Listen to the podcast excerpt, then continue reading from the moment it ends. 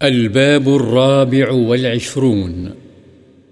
باب تغليظ عقوبة من أمر بمعروف أو نهى عن منكر وخالف قوله فعله. اس بات کا بیان کہ جو شخص نیکی کا حکم دے یا برائی سے روکے، لیکن اس کا اپنا فعل، اس کے قول کے مخالف ہو، تو اس کی بڑی سخت سزا ہے۔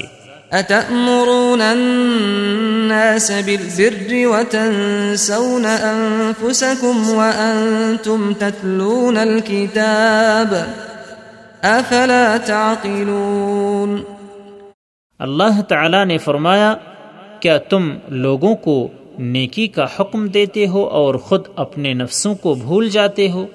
حالانکہ تم کتاب پڑھتے ہو، کیا پس تم نہیں سمجھتے؟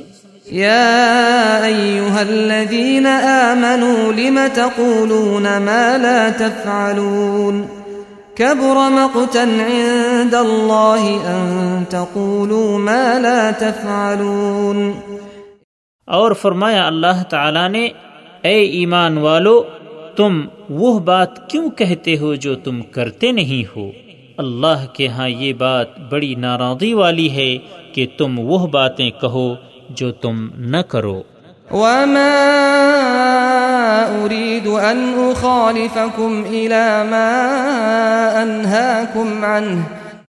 اور اللہ تعالی نے حضرت شعیب علیہ السلام کا یہ قول نقل فرمایا کہ میں نہیں چاہتا کہ میں تمہیں جس چیز سے روکتا ہوں میں خود وہ کر کے تمہاری مخالفت کروں۔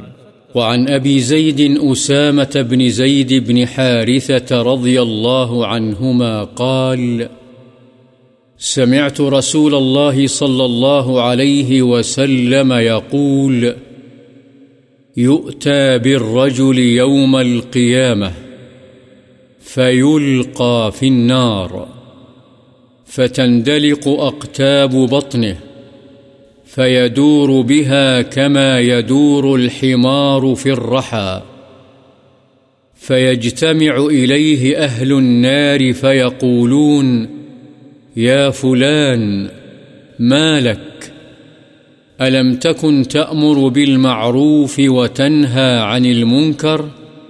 فيقول، بلى، كنت آمر بالمعروف ولا آتيه. وأنهى عن المنكر وآتيه متفق عليه قوله تندلق هو بالدال المهملة ومعناه تخرج والأقتاب الأمعاء واحدها قتب حضرت ابو زید اسامہ بن زید بن حارث رضی اللہ عنہما سے روایت ہے کہ میں نے رسول اللہ صلی اللہ علیہ وسلم کو فرماتے ہوئے سنا کہ قیامت والے دن آدمی لایا جائے گا اور آگ میں ڈال دیا جائے گا۔ بس اس کی اتڑیاں باہر نکل آئیں گی۔ وہ انہیں لے کر ایسے گھومے گا جیسے گدھا چکی میں گھومتا ہے۔ بس اس کے گرد جہنمی جمع ہو جائیں گے اور کہیں گے، اے فلان، تجھے کیا ہوا ہے؟ کیا تو نیکی کا حکم نہیں دیتا تھا اور برائی سے نہیں روکتا تھا؟